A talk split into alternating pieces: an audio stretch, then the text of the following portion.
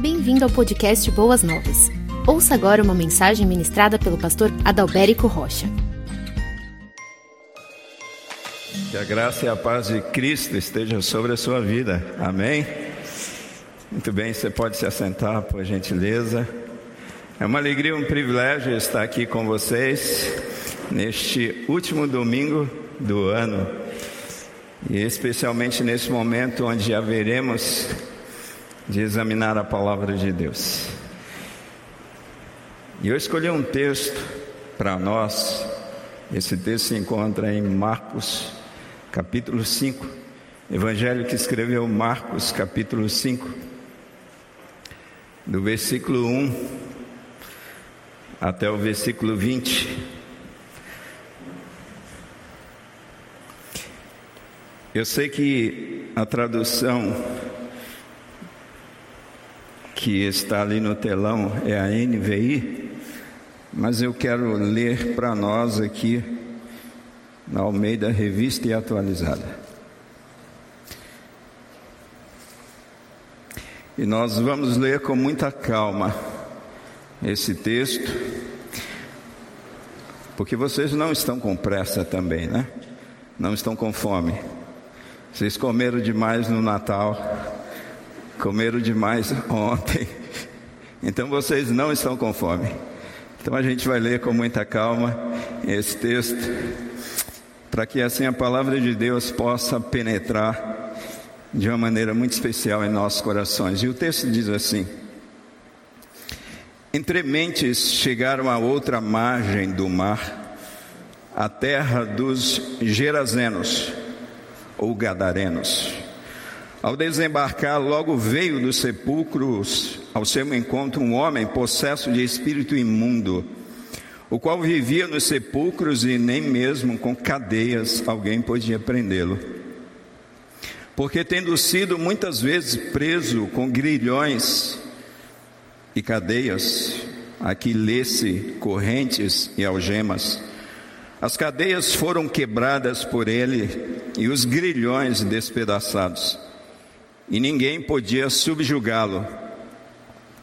Andava sempre de dia e de noite, clamando por entre os sepulcros e pelos montes, ferindo-se com pedras.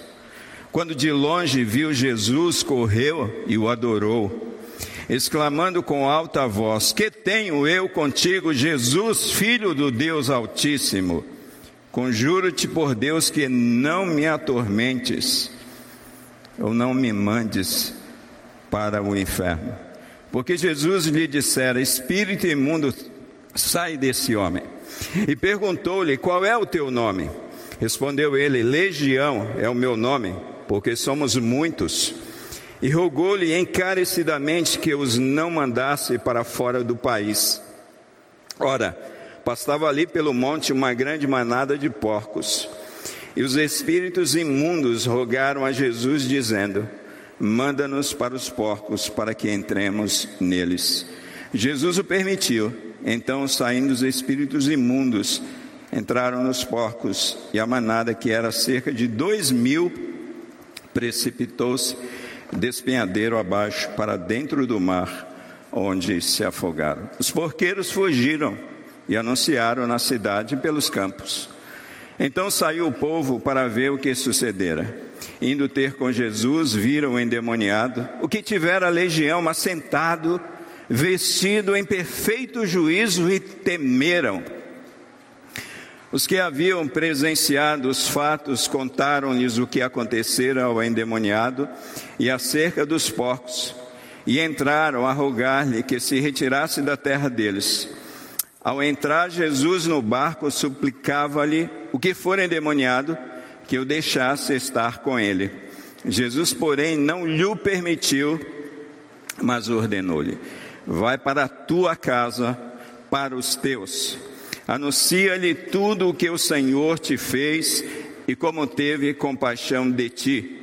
Então ele foi e começou a proclamar em Decápolis tudo o que Jesus lhe fizera e todos se admiravam. Amém e amém. Vamos orar, amados. Querido Deus, nosso Pai, nesta manhã, nós pedimos a Ti, ó Deus, encarecidamente que o Senhor fale de uma maneira especial ao nosso coração. Tudo aquilo que se opõe contra a vida dos Teus filhos, contra a proclamação da Tua palavra que é Cristo, todo principado, toda potestade, seja derrotado pelo poder e pela presença de Cristo aqui neste lugar. Que os nossos corações estejam atentos e prontos para receber a palavra que o Senhor tem para nos falar nesta manhã.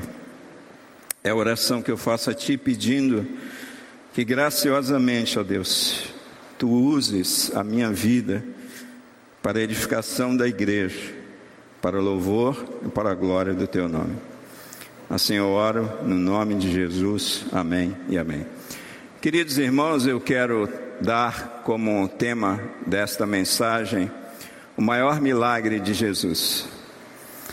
Eu quero trazer como tema desta reflexão o maior milagre de Jesus.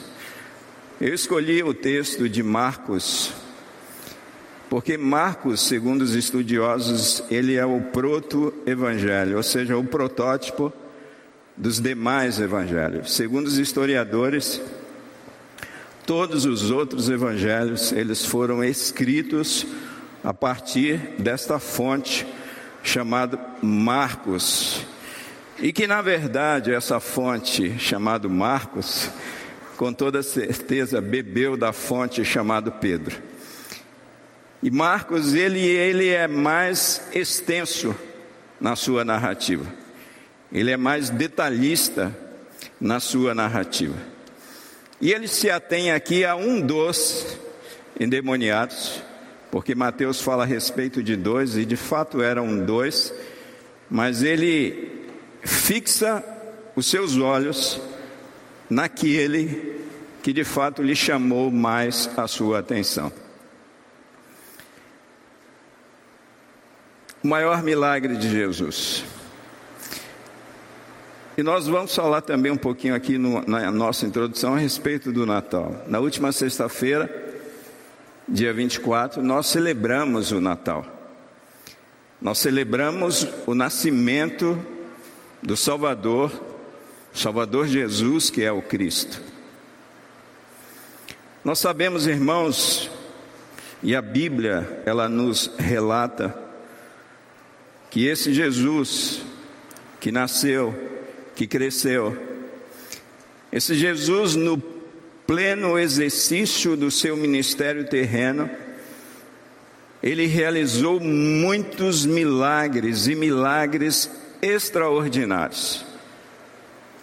Jesus, ele curou cegos. Jesus curou leprosos. Jesus, ele tocou em mortos e ele ressuscitou mortos. Jesus ressuscitou Lázaro. Jesus, de fato, quando nós olhamos todos os evangelhos, nós percebemos que Jesus ele realizou milagres extraordinários. E muitos desses milagres dos quais eles não foram registrados nos evangelhos, segundo nos relata João, no seu evangelho, no capítulo 21, versículo 25. Quando João diz que foram muitos e muitos que os livros do mundo inteiro não caberiam os milagres de Jesus e com toda certeza os milagres extraordinários que nós não ouvimos falar. Mas Jesus não somente realizou milagres extraordinários no seu ministério terreno. Jesus, depois da sua ascensão aos céus, ele seguiu e segue realizando milagres extraordinários e maravilhas na vida dos homens e sobre a face da terra.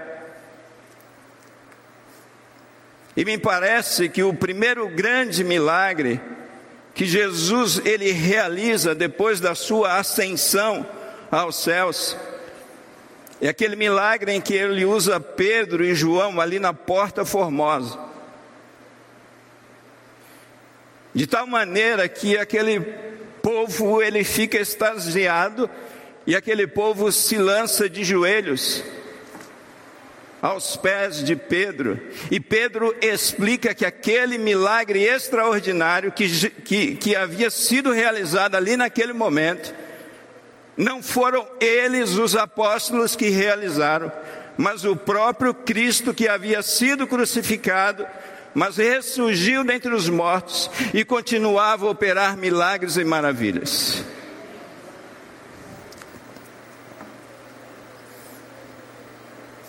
A propósito, amados, Hebreus capítulo 13, versículo 8 diz que Jesus é o mesmo ontem, hoje e será eternamente. Nós vivemos em uma época em que as pessoas elas estão desesperadamente em busca de um milagre. Muitas igrejas, por exemplo, ditas evangélicas, têm hasteado assim uma grande bandeira a respeito do milagre, e algumas até proclamam terça do milagre urgente. Irmãos, isso é uma loucura ao extremo determinar o dia em que o Senhor, em que Deus vai realizar milagres na igreja. O fato é que existe uma grande euforia por milagres. As pessoas têm sido atraídas pelos milagres. E quem sabe hoje, nesta reunião ou na sua casa, você esteja em busca de um milagre de Deus sobre a sua vida, sobre a sua família, sobre a sua vida financeira, sobre o seu trabalho. Multidões neste país, nesta cidade, estão lotando templos em busca de milagres de Jesus, e eu não tenho dúvidas, como eu já falei para vocês, ele continua operando milagres. E certamente, amados, Jesus, ele tem realizado muitos milagres na vida dos homens. Jesus tem realizado milagres nos casamentos, nas famílias. Jesus, ele tem realizado milagres na vida profissional das pessoas. Jesus tem realizado milagres nos nossos negócios. Jesus tem realizado milagres, ele tem curado pessoas no seu físico, na sua alma, nas suas emoções. Jesus, ele continua dando livramentos. Quantos livramentos, quem sabe, nós recebemos ao longo de todo esse ano? E nós cremos que Jesus, ele continua realizando esses grandes milagres na vida dos homens. Particularmente, eu já vi Jesus realizar grandes milagres ao longo desses 17 anos da minha jornada ministerial pastoral. No dia 12 deste mês eu completei 17 anos de pastorado, pela graça de Deus. Irmãos, é porque a gente não publica isso, e nem deve. É porque a gente, nós batistas, nós não fazemos propagandas de milagres. O centro, o cerne da nossa mensagem, da nossa pregação é Cristo. E vocês verão que ao longo de toda a exposição da palavra de Deus nesta manhã, o foco principal dessa mensagem é Cristo Jesus e nós vamos apontar para esse milagre extraordinário que Cristo fez, mas eu já vi ao longo de toda a minha vida ministerial uma mulher que tinha problemas em três vértebras na sua coluna, e através de três momentos de oração com imposição de mãos, o Senhor realizou três cirurgias na coluna daquela mulher. Eu já tive o privilégio, amados, de crianças que são oprimidas pelo diabo, os seus pais trazer essas crianças até um aconselhamento pastoral, um momento com o pastor para oração. E nós oramos ali pela vida dessas crianças, Deus tem me dado esse privilégio. E pelo nome de Jesus, essas crianças elas são libertas de opressões malignas. Eu já vi pessoas serem levantadas, queridos irmãos, do leito de coma e de morte, onde enfermeiros diziam para mim assim: não adianta falar nada porque eles não vão ouvir. E eu dizer para aqueles enfermeiros: eles vão ouvir sim, porque eu falarei a palavra de Deus, falarei a respeito de Jesus. E o milagre de Deus acontecer na vida dessas pessoas que estavam sentenciadas à morte. Mas irmãos, apesar das experiências de tantos milagres extraordinários que Jesus ele já realizou através do meu ministério, do ministério dos nossos pastores, quem sabe dos milagres que você já experimentou na sua vida. O maior milagre, o maior milagre que eu já vi Jesus realizar na vida de um homem é o milagre da salvação. O maior milagre que eu já vi Jesus realizar na vida do ser humano é o milagre da conversão, é o milagre do novo nascimento. Esse, sem dúvida, é o maior milagre que Jesus realizou e que Jesus ele continua realizando. É o milagre, amados, de Jesus pegar alguém que antes odiava a Deus, alguém que antes rejeitava a Deus, e esse alguém passa a amar a Deus com todo o seu coração, com todas as suas forças. Quem sabe esta seja a história da sua vida. Esse é o maior milagre, é o milagre em que alguém outrora que zombava de Deus passa a louvar a Deus num culto como esse. O maior milagre é a história de alguém, amados, que outrora negava a Deus. E a partir do momento que Jesus o salva, a partir do momento que essa pessoa se converte, essa pessoa passa a proclamar o nome de Deus, passa a proclamar o nome de Cristo Jesus. É alguém, e esse é o maior milagre, amados, não tenham dúvidas disso. É alguém que antes servia ao diabo, é alguém que antes servia a Satanás, e a partir do momento em que essa pessoa tem um encontro com Cristo Jesus, essa pessoa passa a servir a Cristo, essa pessoa passa a servir a Deus. Essa é a história desse homem. Esta é a história do endemoniado gadareno. A narrativa de Marcos, amados, também registrada em Mateus capítulo 8, versículo 28 a 33, Lucas 8, 26 a 34, nos mostra esse drama, o drama desse homem gadareno. Um homem dominado aqui por uma legião de demônios. E se a gente for contar o número de porcos, que eram dois mil porcos, subtendes, chegamos à conclusão que eram dois mil demônios sobre a vida de uma pessoa. Este homem ele estava possesso de espírito imundo, ou seja, toda sorte de maldade repousava sobre a vida desse homem gadareno. O texto diz que esse homem ele vivia nos sepulcros. Você sabe o que é isso? Você sabe o que você é viver dentre os mortos? E quem sabe esse homem até se alimentava de restos mortais. É um homem que havia perdido a sociabilidade, é um homem que havia perdido a sua família, era um homem que havia perdido os seus relacionamentos, e é isso que os demônios continuam a fazer sobre a vida de todos aqueles que ainda não receberam a Jesus, sobre a vida de todos aqueles que ainda não tiveram um encontro com Cristo. Em terceiro lugar, o texto diz que esse homem ele era indomável.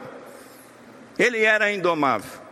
Cadeias, grilhões não podiam aprisionar esse homem. Os homens até que tentavam, Mas o texto diz que este homem, ele despedaçava as correntes, ele despedaçava as algemas, e ninguém podia segurar este homem, porque este homem estava sob o poder de legião de demônios, amados.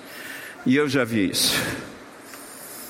Não sei se você já viu, mas é uma coisa horrível. Uma pessoa possessa de espíritos malignos.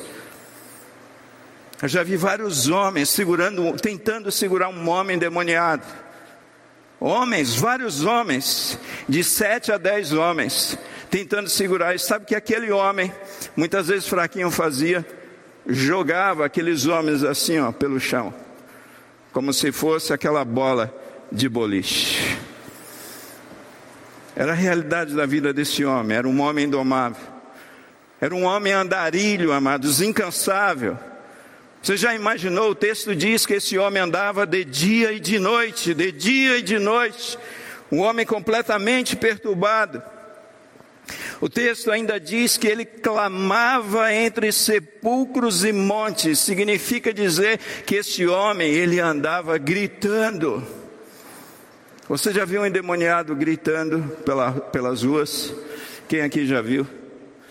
Eles dizem palavras doces, palavras suaves. Não. Sabe o que eles dizem?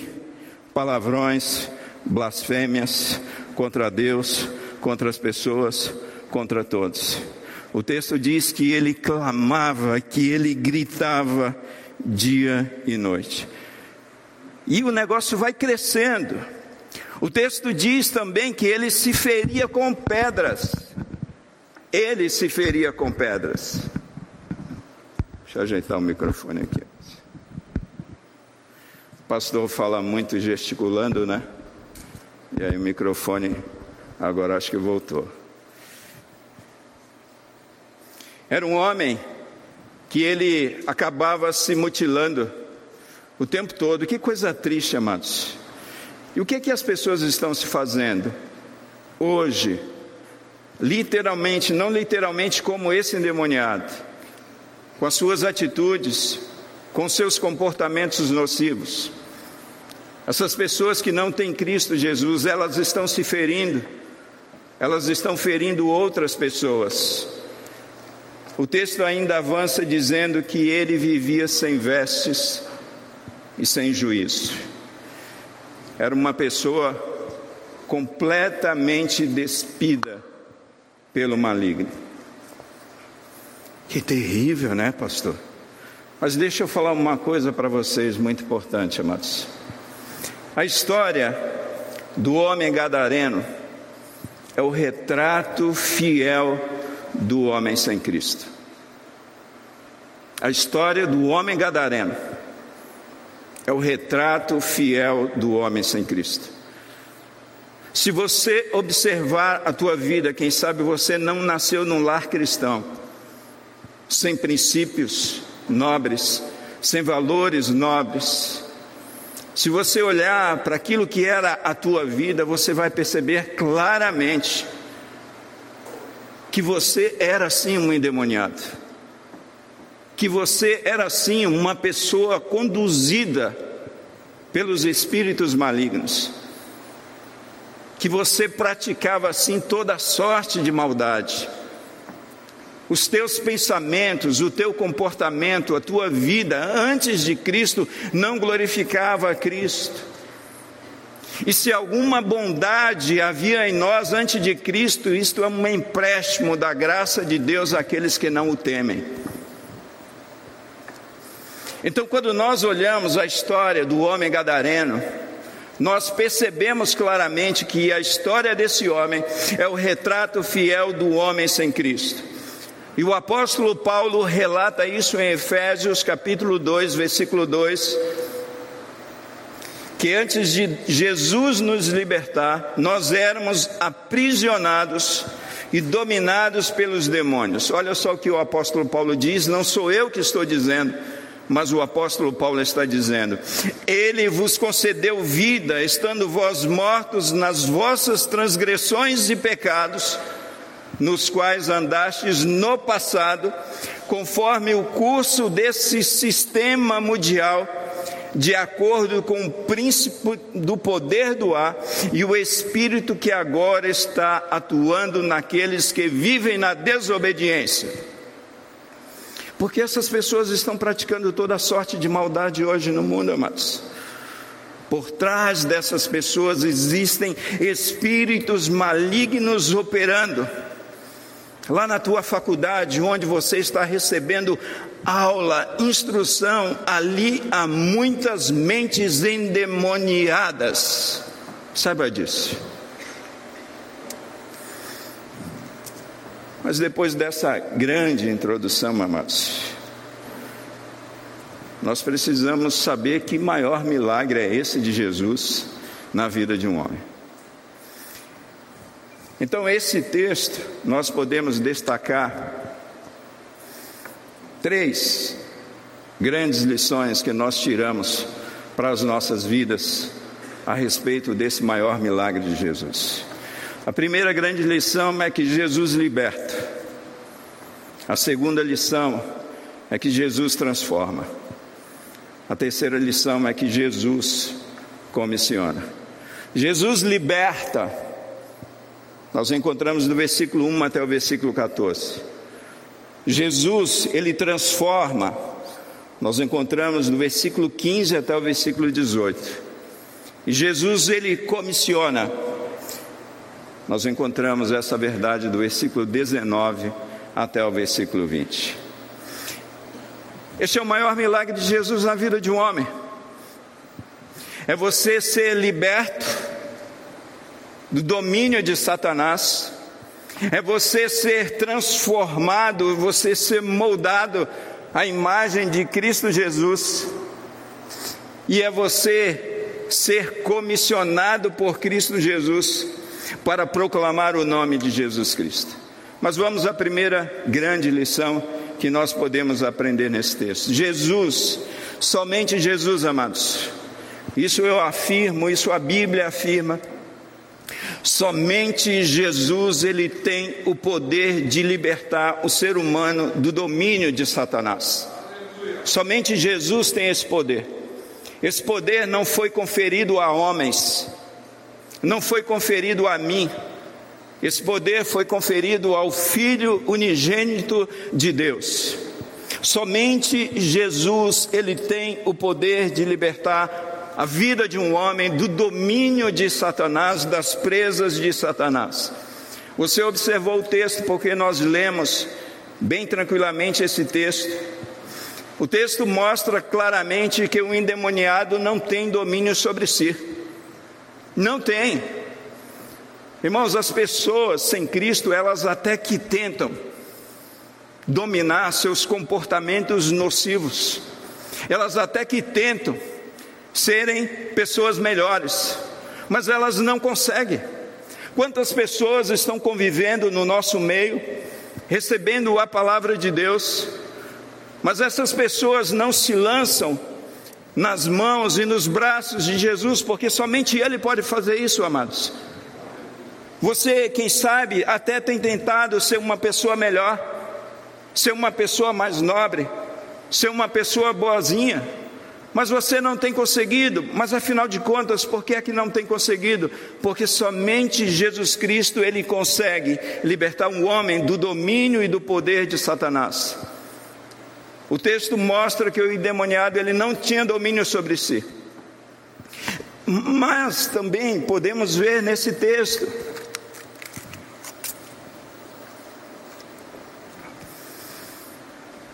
que as pessoas que estavam no entorno desse endemoniado, observando todo o cenário, não aguentavam mais. E o que que essas pessoas estavam fazendo? Pegando correntes, passando correntes, passando cadeado, pegando algemas, cadeias, prendendo. E o que é que esse homem fazia? Esse homem despedaçava as cadeias, as correntes, as algemas, e o texto diz que ninguém, ninguém podia dominar a vida desse homem. O endemoniado não tinha domínio sobre si, As pessoas não tinham domínio sobre a vida deste homem. E o texto revela a incapacidade humana do ser humano se libertar do domínio de Satanás, amados. A incapacidade humana do ser humano de se libertar do domínio de Satanás. Às vezes a gente tem contato com pessoas que vivem assim, fazendo tanta maldade, tanta maldade. E muitos cristãos chegam ao ponto de dizer: essa pessoa ela não tem jeito. Tem jeito sim, amados.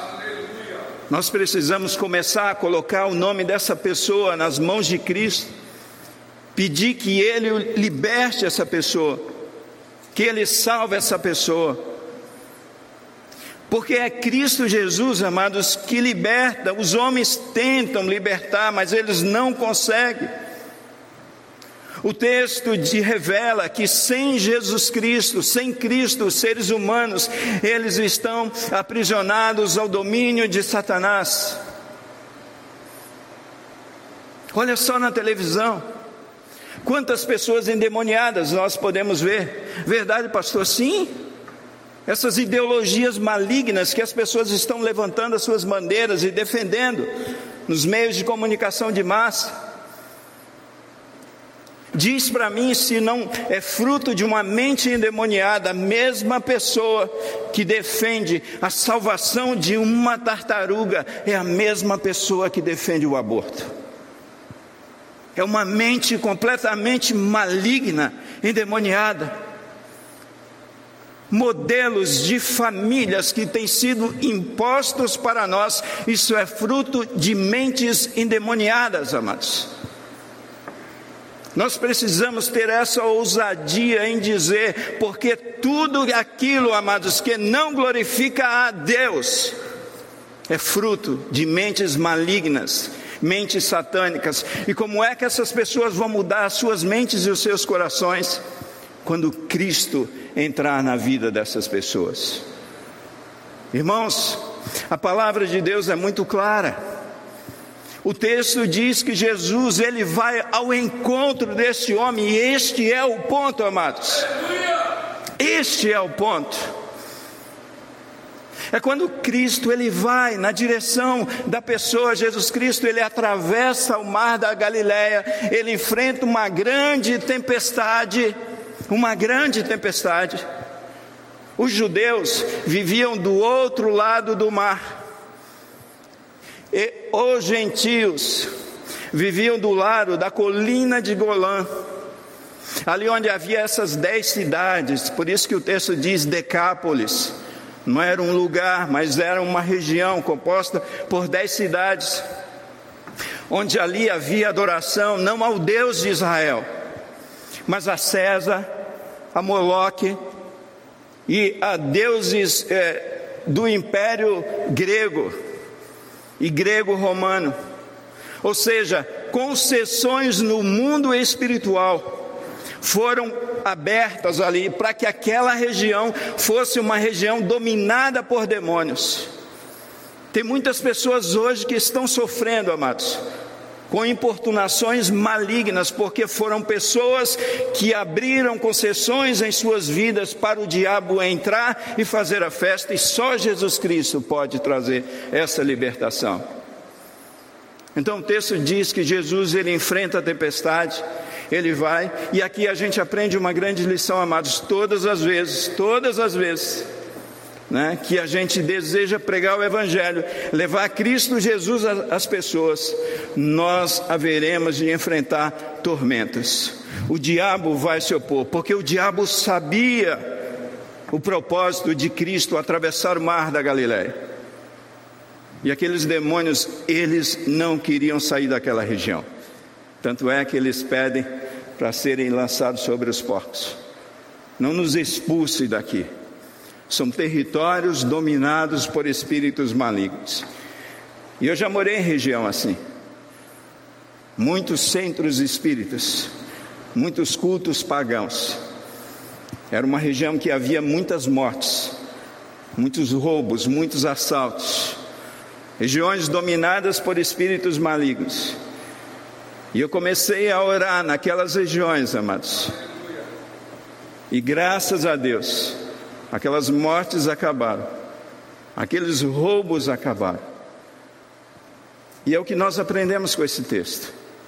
É Jesus que vai ao encontro do homem, amados. Não fui eu que um dia levantei as minhas mãos e fui ao encontro de Cristo, foi Ele que me viu na miséria, foi Ele que me viu dominado pelo diabo. E Ele veio ao meu encontro, foi Ele que me salvou, foi Ele que me empurrou para a frente de uma igreja, levantando as mãos, dizendo que queria Jesus Cristo. O ser humano sem Cristo, ele não tem esse poder de autolibertação, de autodomínio. É por isso, amados, que nós, como cristãos, nós, como igreja, nós precisamos orar mais pela salvação das pessoas. Nós precisamos clamar mais, porque se Cristo não agir, se Cristo não salvar, se Cristo não for ao encontro dessas pessoas, não haverá salvação, não haverá libertação, amados. Jesus então ele exerce sua autoridade, Jesus então ele exerce o seu poder, e aquele homem, quando nós olhamos para o texto, aquele homem é liberto. A primeira grande verdade, amados, que nós precisamos entender: só Jesus, só Jesus, ele tem o poder de libertar o homem do domínio de Satanás. Quantas pessoas chegam para mim e dizem assim: Pastor, eu não consigo me libertar deste vício. Eu não consigo me libertar deste pecado. Aí eu pergunto: Você já caiu aos pés de Cristo? Você já entregou a sua vida para Cristo? Você já pediu a ajuda de Cristo Jesus? Porque a palavra de Deus diz: Se o Filho vos libertar, verdadeiramente vocês serão livres. Irmãos, de uma vez por todas, eu não acredito, eu não acredito que um cristão genuíno, um cristão verdadeiro, ele continua mergulhado na lama do pecado. João diz isso. João fala que se nós não temos pecados, nós fazemos Cristo mentiroso e a Sua palavra não está em nós. Mas ele diz que todo aquele que é nascido de Deus, ele não vive na prática do pecado, amados. Então existe hoje um espírito do engano, um espírito maligno atuando na vida de pessoas que estão comungando fé, comunhão com Deus, com o pecado, vivendo assim e defendendo o pecado. E essas pessoas precisam da libertação de Cristo. A segunda grande lição, amados, que nós podemos extrair desse texto, é que Jesus não somente liberta do domínio de Satanás, Jesus, ele transforma, ele transforma, ele liberta, mas ele transforma. Irmãos, quantas vezes e eu já presenciei isso. Alguns ministros dizerem: Olha, tinha uma pessoa endemoniada, nós fomos lá, e na televisão, eu já vi isso. Não sei se é teatro ou não, alguns dizem que são, existe muito teatro na televisão, inclusive entrevista com demônios usando esse próprio texto, dizendo que Jesus entrevistou demônios. Enfim, a gente não vai entrar nessa questão agora. Mas o fato é que eu já vi muitas vezes na televisão pessoas que estão demoniadas e outros ministros dizendo isso, e que as pessoas foram expulsas os seus demônios. Mas o que, que acontece? Se essas pessoas têm os seus demônios expulsos e elas não são apresentadas Cristo Jesus sobre as suas vidas, essas pessoas continuarão as mesmas ou piores. Então Jesus ele faz a obra completa sobre a vida desse homem. Jesus ele liberta do domínio de Satanás e Jesus ele transforma a vida desse homem, amados. Onde o pastor viu isso? Do versículo 15 até o versículo 18, olha o que diz o texto. Indo ter com Jesus, isso aqui é a multidão, isso aqui é o povo que gosta de espetáculo. Indo ter com Jesus, viram o endemoniado, o que tivera a legião, assentado. Viram o endemoniado, assentado, vestido, em perfeito juízo e temeram. Os que haviam presenciado os fatos contaram-lhes o que acontecera ao endemoniado e acerca dos porcos, e entraram a rogar-lhe que se retirasse da terra deles. Ao entrar Jesus no barco, suplicava-lhe o que for endemoniado que eu deixasse estar com ele. Irmãos, isso aqui não é transformação de vida. É transformação, é um homem completamente transformado. Esse endemoniado, ex-endemoniado, esse gadareno, ele estava assentado. Vocês se lembram que era um homem que não tinha paradeiro, andava dia e noite pelos sepulcros. Agora é um homem que se assenta diante de Jesus. O texto diz que ele antes era um homem desnudo, era um homem que não tinha roupas, mas agora é um homem que está vestido. O texto diz que esse homem ele se feria. Quem se feria tem juízo, amados. Lógico que não. E agora, Marcos registra dizendo que esse homem ele está em perfeito juízo diante de Jesus. É o que Jesus faz conosco. Jesus ele nos dá vestes novas. Jesus ele nos dá juízo perfeito, pleno, consciência, amados. Jesus faz isso conosco. O gadareno ele estava ouvindo atentamente as palavras de Jesus. O que o gadareno fazia antes? Ele gritava, ele clamava, ele blasfemava. Ele que tinha a voz e agora ele ouve a voz de Jesus Cristo. Esse texto mostra, amados, que esse gadareno ele estava desfrutando de intimidade com Jesus. Se antes esse homem tinha intimidade com o mal, se antes esse homem tinha intimidade com práticas nocivas, se antes esse homem tinha comportamentos destrutivos, se antes esse homem andava em plena comunhão com legião de demônios, agora esse homem ele está desfrutando de intimidade com a palavra, com o Verbo vivo que é Cristo Jesus. Irmãos, e a palavra de Deus, e aqui eu quero destacar isso. A palavra de Deus, ela tem esse poder, esse poder de transformar. Veja que esse homem, ele está ouvindo a Cristo.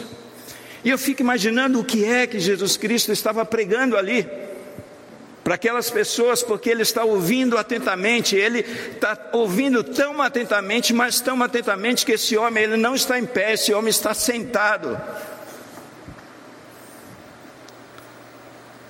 E quão doces, quão grande, quão poderosa foi a palavra de Cristo Jesus no coração deste homem, que ele suplicou, Marcos diz que ele suplicou ir com Jesus, entrar no barco com Jesus. Irmãos, isso é transformação. Transformação de mente, transformação de valores, transformação de caráter. E aí eu faço uma pergunta, amados. Será que nós temos colocado os homens diante de Jesus? Nós, líderes, nós, pastores, como é que nós desejamos que essa geração seja transformada? Como é que nós desejamos que um país como o nosso seja transformado se nós, quem sabe, não estamos pregando o evangelho da salvação, o evangelho do arrependimento, o evangelho que transforma? Nós não estamos pregando num tempo como esse a respeito de santidade, a respeito do juízo de Deus, e pastores têm se levantado para falar somente que Deus é amor, Deus é amor, Deus é amor, e as pessoas estão mergulhadas em seus pecados e as pessoas não mudam. É a palavra de Deus, ela tem o poder de transformar. Amados, se nós queremos ver os nossos filhos transformados, moldados por Cristo Jesus, nós precisamos proferir a palavra de Deus ao coração deles. Se nós desejamos ter uma vida realmente transformada, uma vida santa, uma vida limpa, uma vida que glorifica o nome de Deus, nós precisamos estar diante da palavra de Deus, e a palavra de Deus é Cristo, e Cristo é a palavra, amados. Será que nesse tempo, queridos, nós passamos tempo diante da palavra de Deus? Ou nós estamos jogando o nosso tempo fora, com futilidades, com redes sociais, com tolices? Eu gosto daquele texto que fala que Maria estava ali atenta à palavra de Jesus. Marta estava fazendo coisas para Jesus, mas Maria estava ouvindo Jesus. O apóstolo Paulo escrevendo aos Efésios, capítulo 4, ele vai dizer que Deus ele deu alguns dons ali, e são dons relacionados ao ensino. Apóstolos, pastores, mestres, doutores para o aperfeiçoamento dos santos. Irmãos, se nós, nesta geração, se nós queremos brilhar como luzes, se nós queremos e desejamos refletir a santidade de Deus em nossas vidas, nós precisamos voltar à palavra de Deus, porque somente esta palavra tem o poder de transformar valores e princípios. Porque pessoas ditas cristãs, amados, têm ideias tão malignas, tão malignas. Porque certamente essas pessoas, elas não estão diante da palavra de Deus, ou melhor dizendo, quem sabe, ainda não foram libertas pelo Cristo. Jesus, ele liberta, mas Jesus ele transforma. Ele é a palavra, ele é o Verbo, o Verbo que se fez carne. Quantas vezes, amados, a gente diz assim, pastor, eu não consigo mais sentir Cristo. E Ele está todo dia diante de você, através da palavra. Paulo escreve a Timóteo, ele diz: toda palavra divinamente inspirada, ela é poderosa para corrigir, para instruir em justiça, a fim de que o homem de Deus seja perfeito e perfeitamente preparado para toda boa obra. Mas a terceira lição, amados, que eu aprendo com o maior milagre de Jesus na vida de um homem é que Jesus ele comissiona. Ele comissiona. versículo 19 até o versículo 20, o texto diz que Jesus não permitiu que aquele gadareno entrasse no barco. Mas Jesus ele comissionou o gadareno. O que, que ele disse? Está aí no texto. Vai para a tua casa, vai para os teus. Então ele foi e Jesus disse: Anuncia-lhe tudo que o Senhor te fez e como teve compaixão de ti.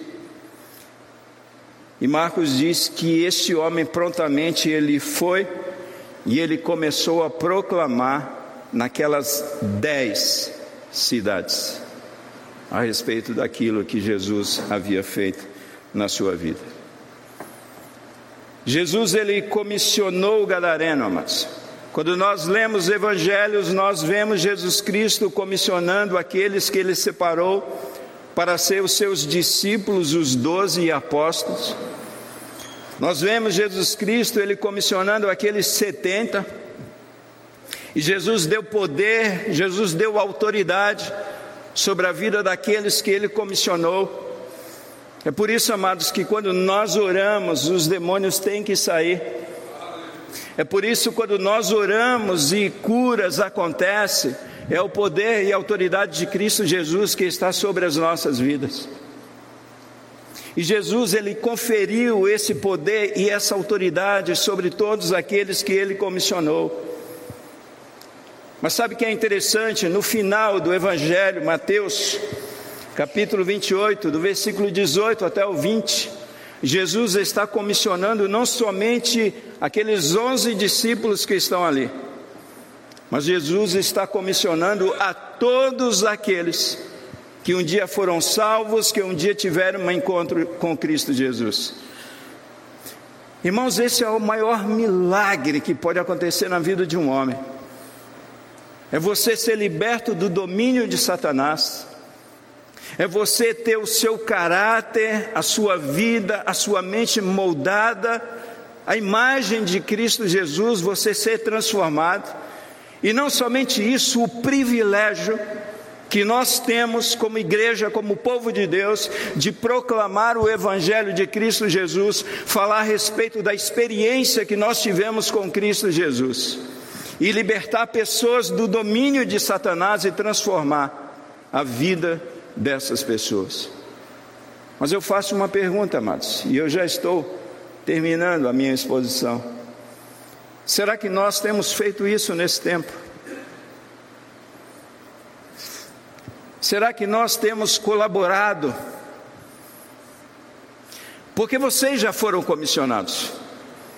Se você nasceu de novo, se você tem sido transformado por Cristo Jesus, você já foi comissionado por Jesus.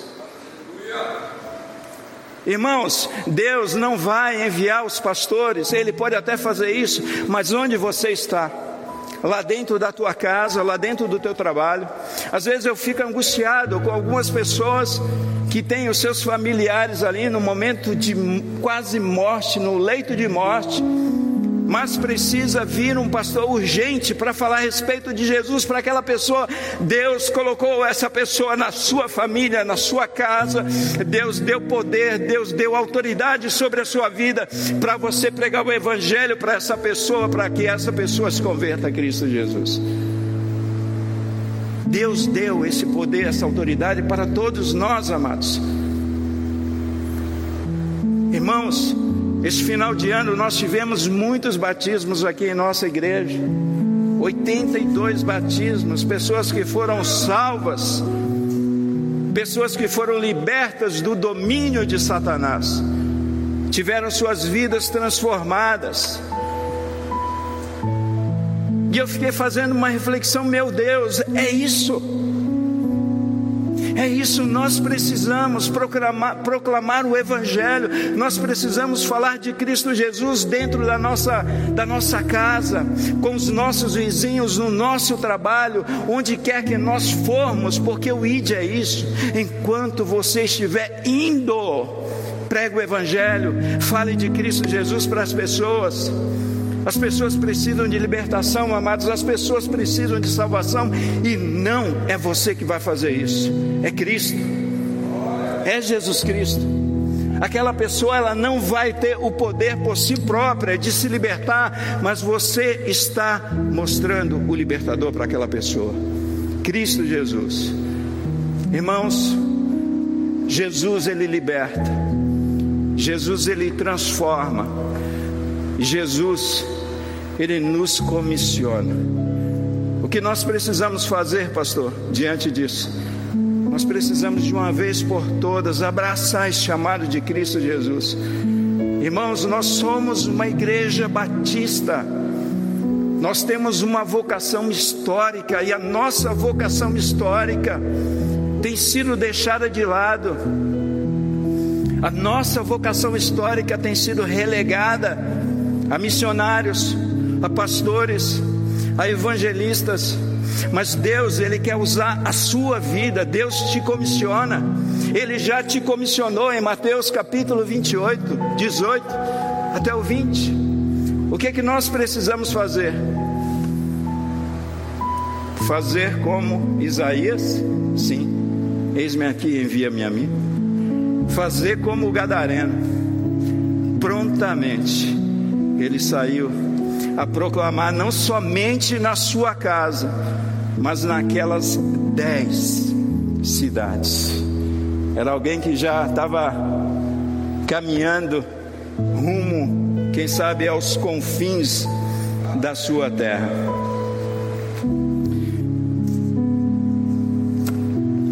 Eu quero concluir com uma frase.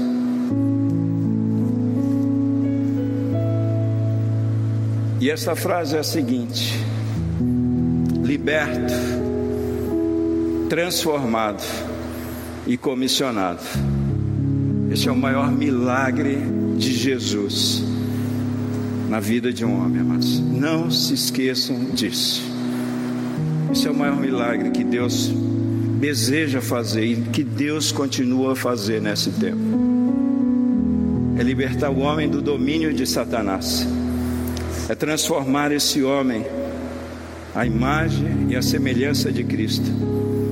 E é comissioná-lo para que outras pessoas passem pelo mesmo processo.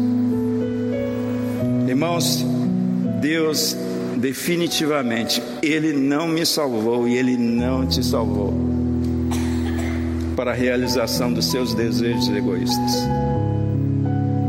Deus, Ele me salvou, Ele me libertou, Ele continua transformando a minha vida, mas Ele me salvou para que eu me tornasse discípulo e eu fazesse discípulo de Cristo Jesus. Não se esqueça disso.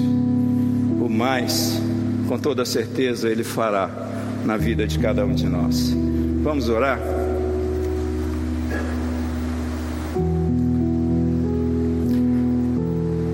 Querido Deus e Pai, é no nome de Jesus que nós agradecemos ao Senhor pela tua palavra, ó Deus, que foi pregada ao nosso coração.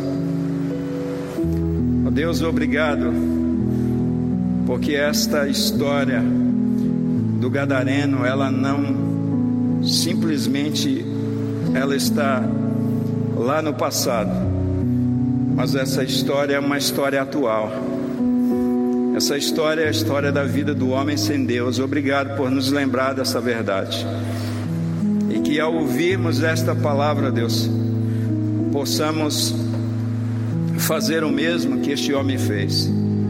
Este homem que foi liberto, esse homem que foi transformado, esse homem que agora já desfrutava de sua comunhão com Cristo, que nós possamos sair deste recinto, sair deste lugar e dizer para Ti: Eis-me aqui, Senhor, usa minha vida, porque eu creio que somente o Senhor pode trazer libertação ao homem perdido e pecador.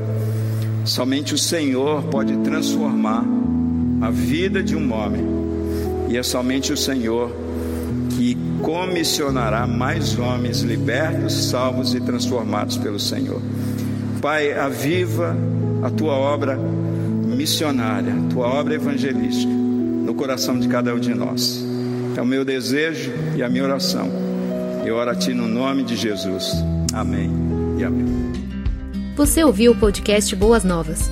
Não se esqueça de seguir nosso canal para ouvir mais mensagens que edificarão a sua vida.